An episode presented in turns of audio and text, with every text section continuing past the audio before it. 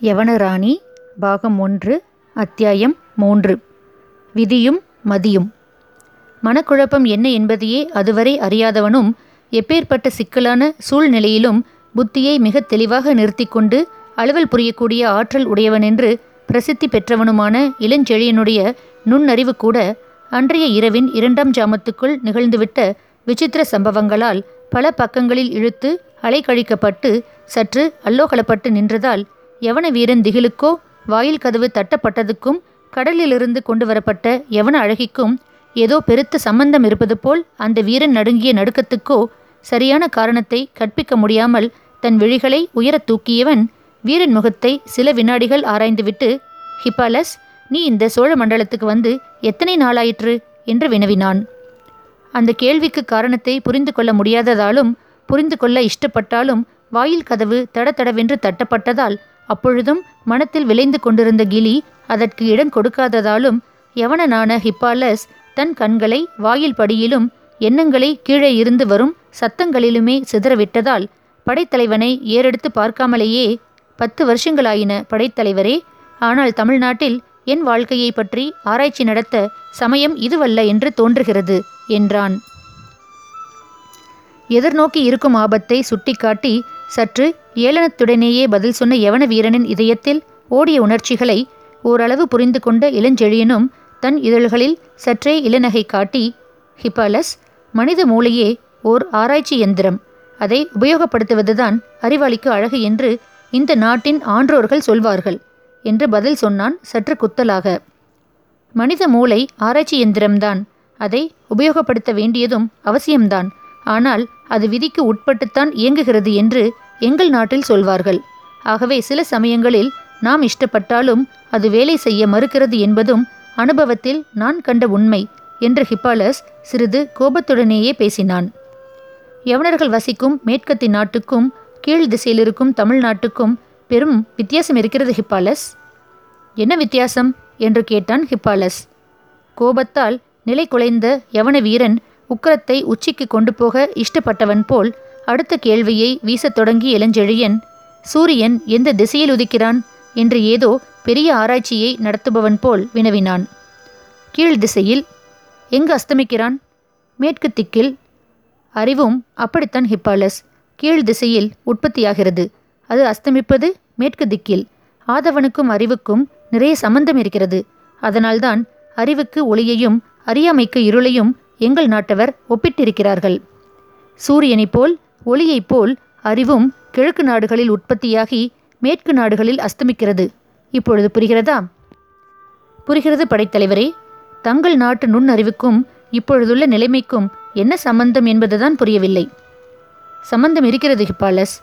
அறிவு விதிக்கு கட்டுப்பட்டது என்று சொன்னாயல்லவா?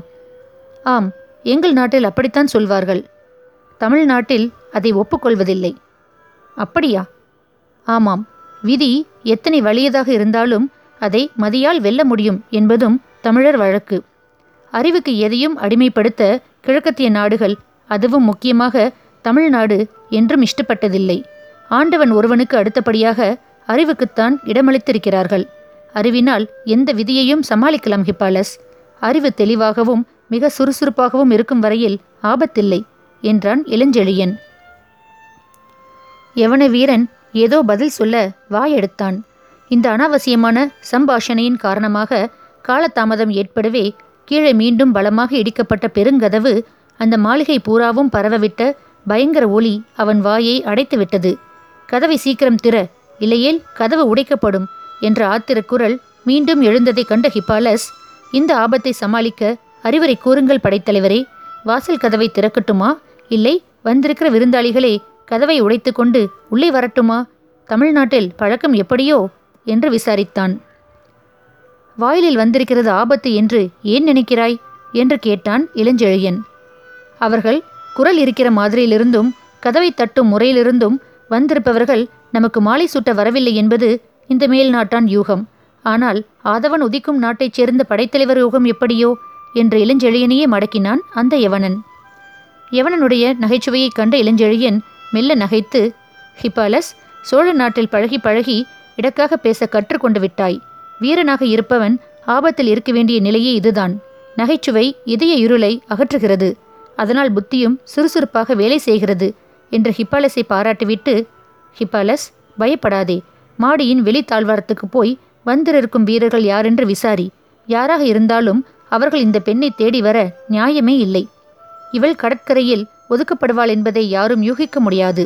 அப்படியே அலைகளால் ஒதுக்கப்பட்ட அடையாளம் ஏதாவது கிடைத்திருந்தாலும் அந்த பெண் இங்குதான் இருப்பாள் என்பதை கண்டுபிடிக்க முடியாது.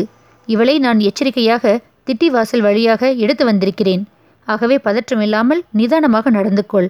கதவை திற. ஆனால் கூடியவரை தாமதப்படுத்து என்றான். படைத்தலைவனின் மனப்போக்கை புரிந்து கொண்டு நடப்பதில் மிக நிபுணன் என்று பூம்புகார் முழுவதிலும் பெயர் பெற்ற ஹிப்பாலஸும் இளஞ்செழியனின் சொற்களை நன்றாக மனதில் வாங்கி கொண்டு உள்ள நிலைமையை சமாளிக்க தான் நடக்க வேண்டிய முறையையும் தீர்மானித்து கொண்டு மாளிகையின் வெளித்தாழ்வாரத்துக்காக சென்று தலையை வெளியே நீட்டி யார் நள்ளிரவில் கதவை இடிப்பது? என்று அதட்டினான். மேலிருந்து யாரோ குரல் கொடுப்பதை கேட்டு வாயிலில் குழுமியிருந்த நாலைந்து வீரர்களில் ஒருவன் அண்ணாந்து பார்த்து கோட்டை காவலர் தலைவர் வந்திருக்கிறார் என்று கீழிருந்து பலமாக கூறினான். தூரத்தை கேட்டுக்கொண்டிருந்த யவன மங்கையர் நடன கூச்சலையும் அதற்காக வாசிக்கப்பட்ட இசைக்கருவிகளின் இன்ப ஒளியையும் மாசுபடுத்த வந்த அபஸ்வரம் போல் ஊடுருவிய அந்த சொற்களை கேட்ட ஹிப்பாலஸ் உள்ளூர சற்று கலங்கினாலும் அதை வெளிக்காட்டாமலே காவலர் தலைவருக்கு இந்த நள்ளிரவில் இங்கென்ன வேலை? என்று வினவினான். அவசர காரியம் என்று கிடைத்தது பதில். என்ன காரியம் அது? உன்னிடம் சொல்ல முடியாது ஹிப்பாலஸ். உங்கள் படைத்தலைவரை நேரில் பார்க்க வேண்டும். இப்போது முடியாது. ஏன்? படைத்தலைவர் உறங்கிவிட்டார். உறங்கினாலும் எழுப்ப வேண்டும். இந்த முறை கீழிருந்து வந்தது பழைய குரல் அல்லாமல் அதிகாரம் கலந்த மிக பயங்கரமான வேறு குரலாக இருக்கவே தலையை நன்றாக வெளியில் நீட்டி யாரென்று கவனித்த ஹிப்பாலஸ் வீதி விளக்கின் வெளிச்சம் பேசியவன் முகத்தில் அடிக்கவே அழடே தாங்களா? இது ஏன் அவன் முன்பே சொல்லவில்லை? என்று ஏதோ திகில்பட்டவன் போல் பாசாங்கு செய்து முதலில் பேசியவனை தன் கையால் சுட்டி காட்டினான். அதுவரை கீழ்கட்டின் முகப்பில் நின்று கதவை தட்டி தட்டி அழுத்து போய் கதவு திறக்காதது மட்டுமல்லாமல் மேலிருந்து வந்த அனாவசிய கேள்விகளையும் அதனால் ஏற்பட்ட தாமதத்தையும் பொறுக்காமல் தெருவுக்கு வந்த கோட்டை காவலர் தலைவன் மாளிகை மாடி மீதிருந்த ஹிப்பாலஸை நோக்கி இப்பொழுது யாரென்று தெரிந்துவிட்டதல்லவா? சீக்கிரம் கதவை திற என்று அதட்டினான். இதோ ஒரு வினாடி வந்துவிட்டேன் என்று சுறுசுறுப்பை பேச்சில் காட்டினாலும் நடையில் காட்டாத யவனன் மீண்டும் மாடி தாழ்வாரத்தை அடுத்திருந்த படைத்தலைவரின் அறைக்குள் நிதானமாக வந்து படைத்தலைவரே வந்திருப்பவன் கோட்டை காவலர் தலைவன். அதட்டல் பலமாக இருக்கிறது. கதவை திறக்கட்டுமா என்று கேட்டான். கண்டிப்பாக திறக்க வேண்டும் ஹிப்பாலஸ். பூம்புகாரின் கோட்டை காவலர் தலைவருக்கு கதவை திறக்க முடியாதென்று சொல்ல சோழ மண்டலத்தில் யாருக்கு அதிகாரம் இருக்கிறது? ஆனால் என்று கூறிவிட்டு வாசகத்தை முடிக்காமல் ஏதோ இழுத்தான் இளஞ்செழியன். ஆனால் ஏதும் புரியாமல் விழித்த யவனனின் புருவங்கள் கேள்வி கேட்கும் தோரணியில் சற்றே உயர்ந்தன. நமது மாளிகை கதவு மிக பெரியது என்றான் இளஞ்செழியன். ஆமாம் சேர நாட்டு வைர மரத்தால் செய்யப்பட்டது என்று கூட பாடினான் யவனன். அதை திறப்பது அவ்வளவு சுலபமல்ல. மிகவும் கஷ்டம். தவிர தவிர தாழ்பால்கள் இரும்பினால் செய்யப்பட்டவை. நல்ல வடநாட்டு இரும்பு. செய்து நாட்களாயின. எத்தனையோ வருஷங்கள். இந்த மாளிகையில் உன்னையும் என்னையும் தவிர வேறு ஆட்கள் ஏது? ஆகவே தாழ்பால் கவனிக்காமல் துருப்பிடித்து கிடக்கும். ஆமாம் ஆமாம் திறப்பதும் பெரும் கஷ்டம். இளஞ்செழியனுக்கு அடுத்தபடி அவன் படைகளை நடத்தும் பொறுப்புள்ள யவனனான ஹிப்பாலசுக்கும் இளஞ்செழியனுக்கும் இத்துடன் சம்பாஷணை சற்று நின்றாலும் ஒருவரையொருவர் நன்றாக புரிந்து கொண்டதால் மேற்கொண்டு நடக்க வேண்டிய காரியத்தை கவனிக்க யவனனான ஹிப்பாலஸ் கீழே செல்ல ஒரு அடி எடுத்து வைத்தான். ஹிப்பாலஸ் என்று அழைத்து மீண்டும் அவனை தடுத்த இளஞ்செழியன் நான் உறங்கி நீண்ட நேரமாகிறது. இந்த அறைக்கதவு தாழிடப்பட்டிருக்கும் ஆகவே திரும்பி வந்து கதவை பலமாக தட்டு என்று உத்தரவிட்டான். இளஞ்செழியனின் எண்ணத்தை சந்தேகமர புரிந்து கொண்ட யவனனான ஹிப்பாலஸ் மிக நிதானமாக மாடிப்படிகளில் இறங்கிச் சென்று கதவுக்கருகில் வந்து தாழ்பால்களை அசைப்பது போலும் தாழ்பால் தொல்லை கொடுப்பது போலும் பாசாங்கு செய்து போதிய வரையில் நேரத்தை ஓட்டிவிட்டு கடைசியாக கதவை திறந்து ஏதோ அசாத்தியமான காரியத்தை சாதித்து விட்டவன் போல் பெருமூச்சு விட்டுக்கொண்டே காவலர் தலைவர் மன்னிக்க வேண்டும்.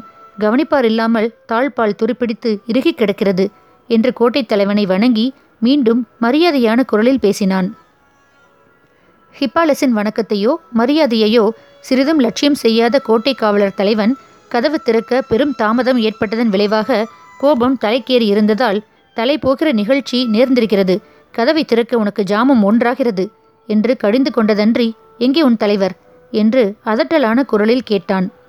இறையாதீர்கள் தலைவர் விழித்து கொண்டால் கோபிப்பார் என்று ஹிப்பலஸ் எச்சரிக்கை செய்தான். கோட்டைத் தலைவன் கண்கள் நெருப்பு பொறிகளை கக்கின. தூங்குகிறாரா? எப்பொழுது படுத்தார் ஹிப்பாலஸ்? எத்தனை வினாடிகள் இருக்கும்? என்று கோபத்தால் துடித்த உதடுகளிலிருந்து சுடு சொற்களையும் உதறவிட்ட கோட்டைத் தலைவன் மேற்கொண்டு நேரத்தை வீணாக்க இஷ்டப்படாமல் ஹிப்பாலஸை முன்னால் செல்ல உத்தரவிட்டு அவனை தொடர்ந்து தன் வீரர்களுடன் மாடிப்படிகளில் ஏறிச் சென்றான். அப்பொழுதும் சிறிது தாமதப்படுத்த இஷ்டப்பட்ட ஹிப்பாலஸ் பந்தம் பிடித்திருக்கும் வீரன் வேண்டுமானால் முன்னால் வரட்டுமே வெளிச்சம் நன்றாக தெரியும். தங்களுக்கு படி ஏறவும் சௌகரியமாக இருக்கும் என்று மீண்டும் பேச ஆரம்பிக்கவே அவசியமில்லை. உள்ள வெளிச்சம் போதும். பந்தம் பிடிப்பவன் பின்னால் வரட்டும் என்ற பேச்சை பட்டென்று அறுத்த கோட்டைத் தலைவன் கையில் உருவி பிடித்திருந்த தன் கத்தி முனையால் ஹிப்பாலஸை தட்டி ம் நட என்று கட்டளையிட்டான். ஹிப்பாலஸ் அதற்கும் அசையாமல் தாமதமாகவே படிகளில் ஏறி கோட்டைத் தலைவனையும் இதர காவலர்களையும் அழைத்து கொண்டு படைத்தலைவன் அறைக்கு வந்து சேர்ந்து பிரபு பிரபு சற்று கதவை திறங்கள் என்று கூப்பிட்டு கதவை லேசாக இருமுறை தட்டினான். அதற்கு பதிலேதும் வராது போகவே நான் என்ன சொன்னேன்? படைத்தலைவர் நன்றாக உறங்குகிறார். கோபித்தால் நீங்கள்தான் பொறுப்பாளி என்று கோட்டைத் தலைவன் மேல் பழியை போடுவது போல சொல்லிவிட்டு பிரபு மிகவும் அவசரம். கதவை திறவுங்கள் என்று இரண்டாம் முறை சற்று பலமாகவே அரைக்கதவை இடிக்கவே உள்ளே படைத்தலைவன் மஞ்சத்திலிருந்து எழுந்திருக்கும் சப்தமும் மஞ்சம் லேசாக அசையும் ஒலியும் கேட்டன. அவற்றைத் தொடர்ந்து சில வினாடிகளில் திறக்கப்பட்ட கதவுக்கருகில் கையில் அப்பொழுதே ஏற்றப்பட்ட விளக்குடன் காட்சியளித்த இளஞ்செழியன் சற்றே கலைந்திருந்த தன் ஆடைகளை சரி செய்து கொண்டு ஹிப்பலஸ் எதற்காக என்னை எழுப்பினாய்? இரண்டு ஜாமங்கள் முடிந்துவிட்டன. தெரியவில்லையா உனக்கு? என்று சீற்றத்துடன் வினவினான். எனக்கு தெரிகிறது படைத்தலைவரே ஆனால் இவர்களுக்கு தெரியவில்லை என்று கூறி சற்று நகர்ந்து பின்னால் நின்றிருந்த கோட்டைத் தலைவனையும் இதர காவல் வீரர்களையும் சுட்டி காட்டினான் ஹிப்பாலஸ். அவர்களை அப்பொழுதுதான் பார்த்தவன் போல் நடித்த சோழர் படைத்தலைவன் அடடா கோட்டை தலைவரா? மன்னிக்க வேண்டும் வாருங்கள் உள்ளே வாருங்கள் என்று அழைத்து அறை கதவுகளை நன்றாக திறந்து ஹிப்பாலஸ் தலைவர் உட்கார மஞ்சம் ஒன்று கொண்டு வந்து போடு என்று உத்தரவும் விடுத்தானானாலும் அறையின் நிலையை கவனித்த ஹிப்பாலஸ் மட்டும் அந்த உத்தரவை நிறைவேற்ற திராணி சிறிதுமில்லாமல் கல்லாய் சமைந்து நின்றான்.